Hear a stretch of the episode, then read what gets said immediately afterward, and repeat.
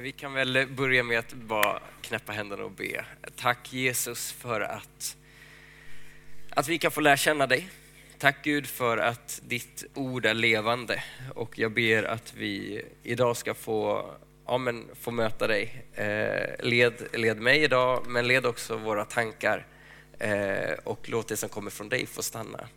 Och sker några missuppfattningar Eh, i positiv bemärkelse, låt dem fastna också Gud. Låt det som kommer från dig få vara det som gror i vårt liv. Amen.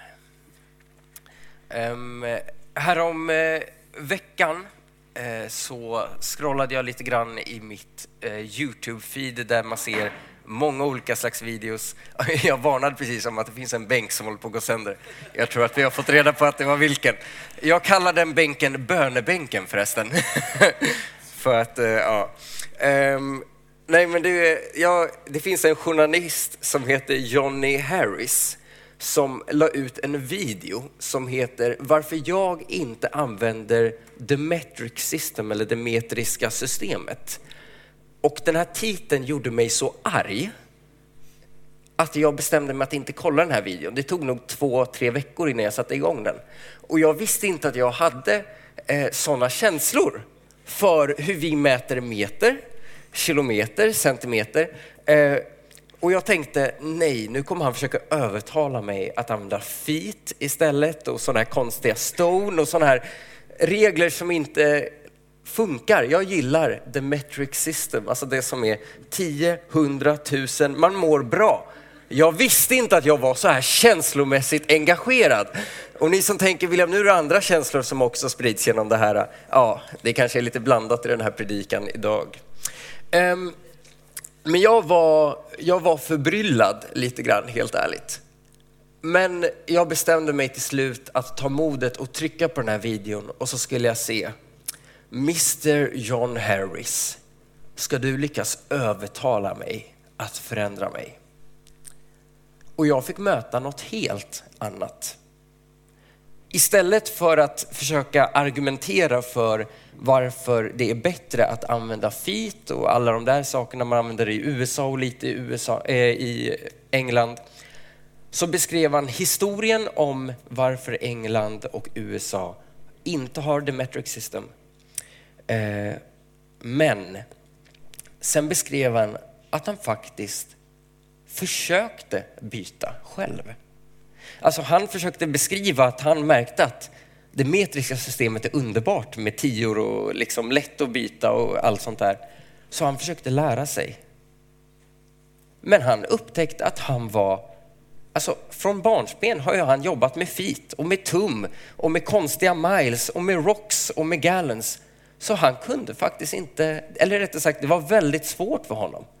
Och då sa han, jag använder inte the metric system, inte för att jag eh, eh, eh, tycker att det är ett dåligt system, han tycker att det är bra.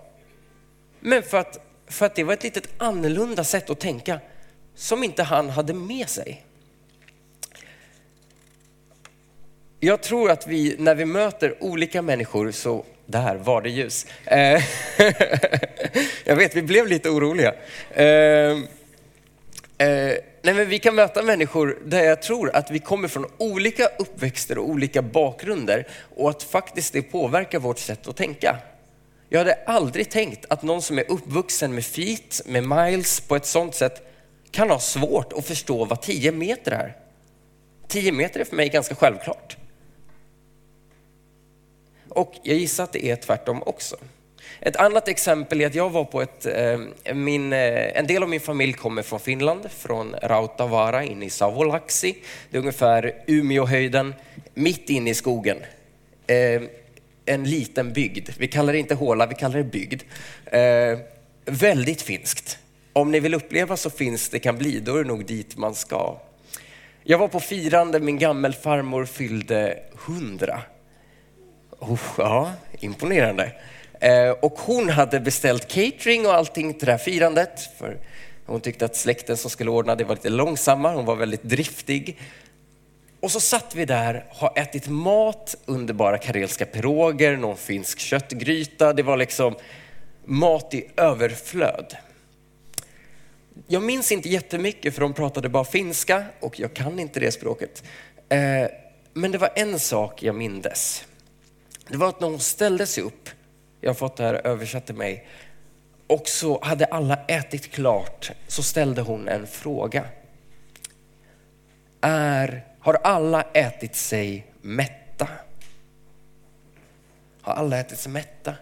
Det är, en, det är en lite annorlunda fråga än vart jag kommer ifrån faktiskt. För jag tänker ofta, var maten god? Hur smakade? Var det något speciellt du gillade? Men min gammelfarmor som har levt i de hundra år, många krig, efterkrigstid, svåra tider. Då var det plötsligt inte viktigt om maten exakt hade smakat perfekt. Utan hon, det viktigaste var, har alla fått ätit sig mätta? Och där kände jag, oj vad glad att jag var här. För våra extremt olika bakgrunder, även om vi är del av samma släkt, även om vi liksom på något sätt hör samman, så har jag fått lära mig något så viktigt. Bara genom att få vara närvarande. I Bibeln så beskrivs det om hur Gud räddar ett folk ut ur slaveriet. Ett slaveri som hade varit tungt och sen sätter Gud upp ramar och regler eh, som beskrivs som lagar. Ganska självklart.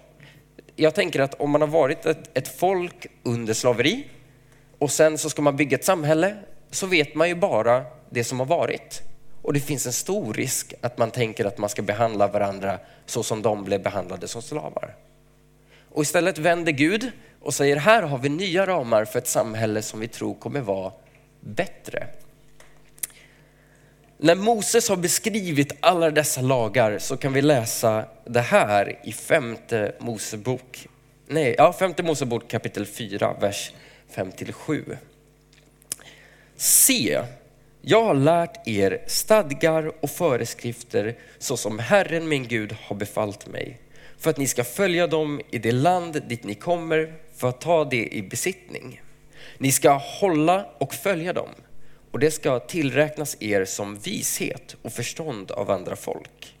När de får höra om alla dessa lagar ska de säga, detta folk, stor, äh, detta stora folk är verkligen ett vist och förståndigt folk. Finns det något annat stort folk som har gudar som är lika nära som Herren vår Gud är nära oss så ofta vi åkallar honom? Ett litet konstigt ställe, men tänk er att man bygger ett samhälle där folk säger deras juridiska system. Vilken rättvis grej. Det är för att allt som det här folket skulle bygga skulle spegla på Gud. Och vi kan se redan när Gud skapar sitt folk, i början säger han, ni finns inte till bara för er själva, utan Israel, mitt folk, ni ska få peka på Gud. Och genom gamla testamentet kan vi få läsa om hur Israel är menat att få vara ja, men en fackla i mörkret. Att andra folk ska få se vem Gud är. För Gud är inte intresserad av att favorisera Israel och säga så här, bara ni ska få höra budskapet. Utan han säger, ni är mitt folk som ska få predika det till alla folk. Och ni ska predika, inte bara genom ord, utan genom handling, genom ett rättssystem, genom liksom allt som genomsyrar er. Jesus beskrivs som en, en människa, 100% människa och 100% Gud. En omöjlig ekvation. Något som är så vackert med de berättelser vi har om Jesus är att det beskrivs om hur han upplever och känner känslor. När hans vän Lazarus har gått bort. Jesus vet att han kommer hela honom, att han kommer återuppliva honom den dagen. Men ändå står det att Jesus, när han fick se människorna sörja, det var inte som att han tryckte undan deras känslor, utan att han grät med dem. Jesus visar känslor och är närvarande. Ett annat tillfälle han visar känsla är faktiskt när han blir arg en gång.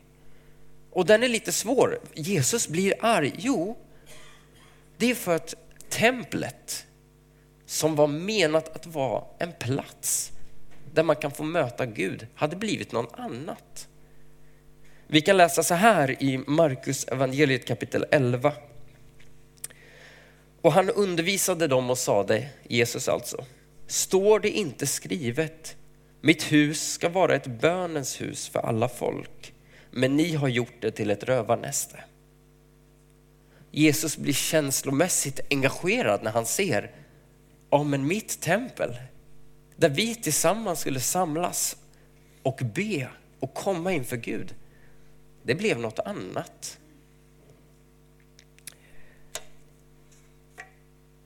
Och i eh,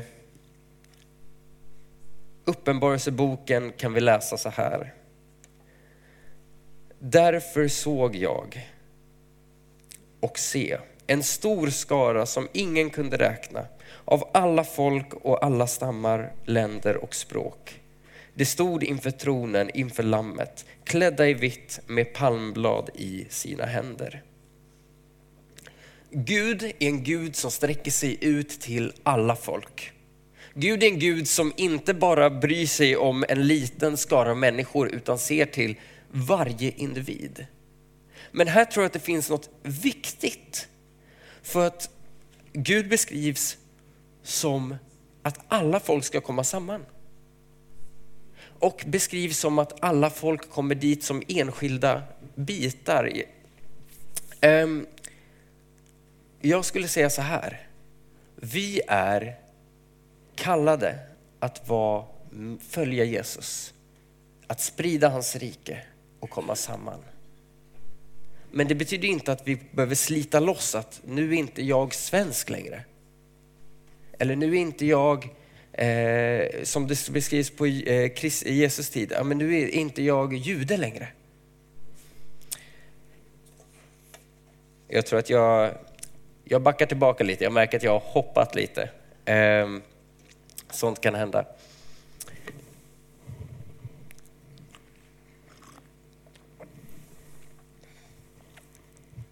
Så här. Vi kan läsa att Gud beskriver att vi ska sprida hans rike. Att det är det viktigaste. Att han kommer med ett nytt rike som där det förut har varit liksom murar mellan folk, det försvinner. Och plötsligt kan alla folk komma samman. Det här handlar inte om att vi ska samlas många olika folk för någon slags kvotering. Utan tvärtom. Att vi samlas många olika folk för att vi har en person som vi vänder oss till som är centrum. Och det är Jesus.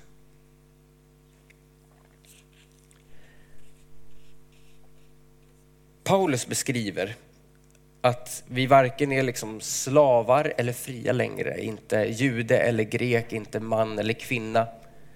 Han gör det inte för att ta bort de delarna utan säger att det viktigaste är att vi följer Jesus. Din djupaste identitet är att du är en lärjunge. Det spelar ingen roll om du är jude eller grek, man eller kvinna. Det är som att han säger att förut, förut har vi delat upp samhället i massa olika bitar med stora murar mellan folk. Men Gud säger murarna ska bort och alla folk ska komma samman.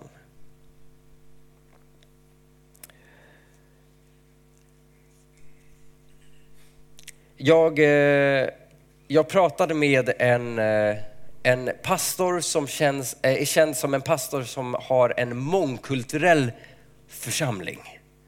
Han beskriver att han har flera olika grupper, de pratar många olika språk, de har eh, fler problem som jag inte ens visste existerade eftersom de försöker vara många olika kulturer under samma tak. Men jag blev lite, lite skolad av honom under vår intervju på ett bra sätt.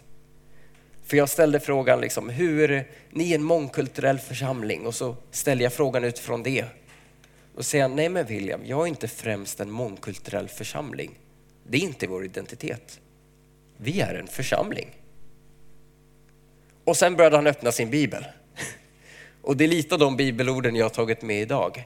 Han säger vi ska vara bönens hus för många folk. William, vi är många olika kulturer, vi är många olika folk i den här byggnaden. Men vi är en församling.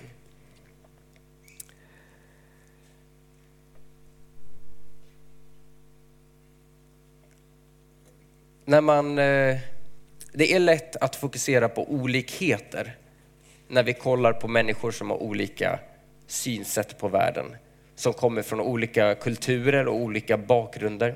Till exempel hur jag var arg på Johnny Harris för att han inte använde the metric system, det metriska systemet. En absurd eh, grej. Men jag tror att det kan berika oss att faktiskt samlas från olika kulturer, olika folk, olika generationer. Och jag tror att det är det som gör församlingen så att den faktiskt pulserar liv på ett så djupare sätt än många andra ställen.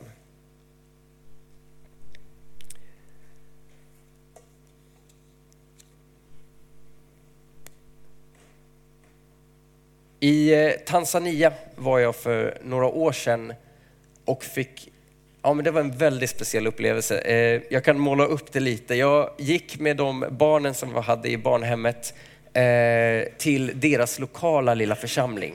Det kanske var 50-60 personer där. Det var ett litet hus med tyg på väggarna med två stora högtalare och om ni har varit på en afrikansk gudstjänst i Tanzania så gäller det att man maxar ljudet. Och så är det en synt med ett trumbit man trycker igång så här. Dum, dun, och sen börjar man spela. Så det är lite, det är lite annorlunda känsla. De, gudstjänsten, ja, vi kom dit klockan nio, då hade de redan kört lovsång ett tag. Och sen lämnade vi vid ett för att vi började äta lunch, men de fortsatte. Ehm, jag minns mitt i den här gudstjänsten att, att, eh, en, ehm, Eh, att predikanten, eller för, eh, vad heter det, eh, lovsångsledaren fick känslan att han ville stå framför micken nej, högtalaren. Så han stod där och sjöng ett tag och då hade vi rundgång i tio minuter. Och då tänker man, jag märkte det direkt. Det märkte nog ingen annan. Och det bästa var när han gungade lite så här, då det kom och gick. Eh, och där kan man säga så här, ah, vi kanske har lite saker att lära av varandra. Men det var något extremt vackert som hände så fort jag steg in i den kyrkan. De såg oj, här kommer en, vad de säger då, en mosungo, en europé. Han måste ju förstå vad vi säger på gudstjänsten.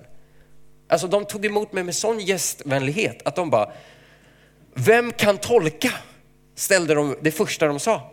Och en 10 till 12-årig pojke sa, jag kan tolka. Och han gick upp och stod med under båda predikningarna som var en timme lång var och försökte hänga med predikanten som inte stoppade. Så jag hörde ingenting. Och församlingen hörde inget på tanzanianska heller, swahili. För att de pratade i mun. Och så satt jag där och bara, men jag har ju med mig barnen från barnhemmen som kan tolka. till... Vi låter dem vara gästvänliga. Ni förstår, det var en spännande upplevelse. Men de var, de, de var så liksom eh, kärleksfulla i att oj. Så jag undrar, är det någon som kan översätta? Nej, ska, vi ska inte ta upp någon nu. Nej, men jag tror att det finns en liten nyckel där om vi pratar att vi är en församling för alla folk. Och det är generositet. Alltså att vara generös i, oj vi är många kulturer som möts här. Hur kan jag vara generös mot dig? Oj, vi är olika generationer som möts hur kan jag vara generös till din generation? Jag tror att det är en, en, liksom, en röd tråd som går genom Bibeln. Paulus möter det här ständigt när det är olika kulturer i varje kyrka som försöker komma samman. Och han säger, tänk på varandra i kärlek. Tjäna varandra med den kärleken som Kristus har tjänat varandra. Vi, vi är kallade att vara ett bönens hus för alla folk att det är alla folk betyder att vi kommer vara olika. Men skillnaden är att det finns inga fientliga murar mellan folken längre, utan vi är kallade att leva i gemenskap. Vi är kallade att gå ut till alla folk och göra dem till lärjungar. Och i den processen så kommer vi behöva gå från vi och dem till oss. Och det som förenar oss, det är Jesus Kristus. Som dog på ett kors för våra synder. Som är vårt hopp. Som har lovat att alla tårar ska torkas. Men också den guden som gråter med oss när sorgen är som närmast. Det är det som för oss samman. Jag tror att, eh, att generositet är något extremt vackert. Och något jag tar med mig från den här lilla församlingen i förorten till Arusha. I just den generositeten när de sa, oj, du är här. Vi vill, vi vill betjäna dig på något sätt. Här, eh, du måste ju förstå vad vi säger. Vi kanske inte kan applicera det precis här och nu, just nu. Men bara att ha varit där en förmiddag så lärde jag mig nog mer om Guds rike än vad jag hade gjort själv på förmodligen ett år. Eh, Lovsångsteamet, ni kan komma upp. Vi eh, börjar avrunda den här eh, predikan och kommer gå in i en stund av lovsång och bön. Eh, nere i vad vi kallar kapellet vid fönstren där nere, där finns det för, eh, till eh, möjlighet för förbön. Någon som lägger sin hand på din axel, eh, som ber för dig. Eh, vare sig om du vill säga vad det handlar om eller inte. Ljusbäraren är öppen eh, och det finns möjlighet att skriva böneämnen där också.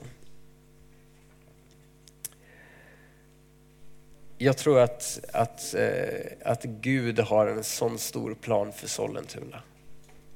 Jag tror att Gud har en sån stor plan för att det här ska kunna vara ett, ett, ett exempel på ja, men hur världen faktiskt förändras. För, för några månader sedan tänkte jag att det skulle vara underbart om reportrar kom hit om fem eller tio år och sa vad hände med alla väggar mellan människor? Vad hände med liksom den här barriären mellan folken? Vad hände med segregationen? Och säger de Jesus och Jesus kärlek genom församlingen. Vi ber. Tack Fader för att du är en Gud som vill samla alla folk. Och du ser att vi är olika. Precis som att eh, man kan vara olik från någon som kommer från USA eller ja, men min egna släkt i Finland. Vi är olika människor. Vi är olika folk. Men vi har en Gud. Och Gud, jag ber att vi ska kunna få peka på, på våra likheter mer än våra skiljaktigheter. Och jag ber att jag ska få bli mer generös i mötet med andra människor. Jesus, tack för det vi har att lära av varandra. Och Gud, jag ber för den här, den här stunden nu, att, om att din heliga Ande ska få vara närvarande. Vi lägger det i Jesu händer. Amen.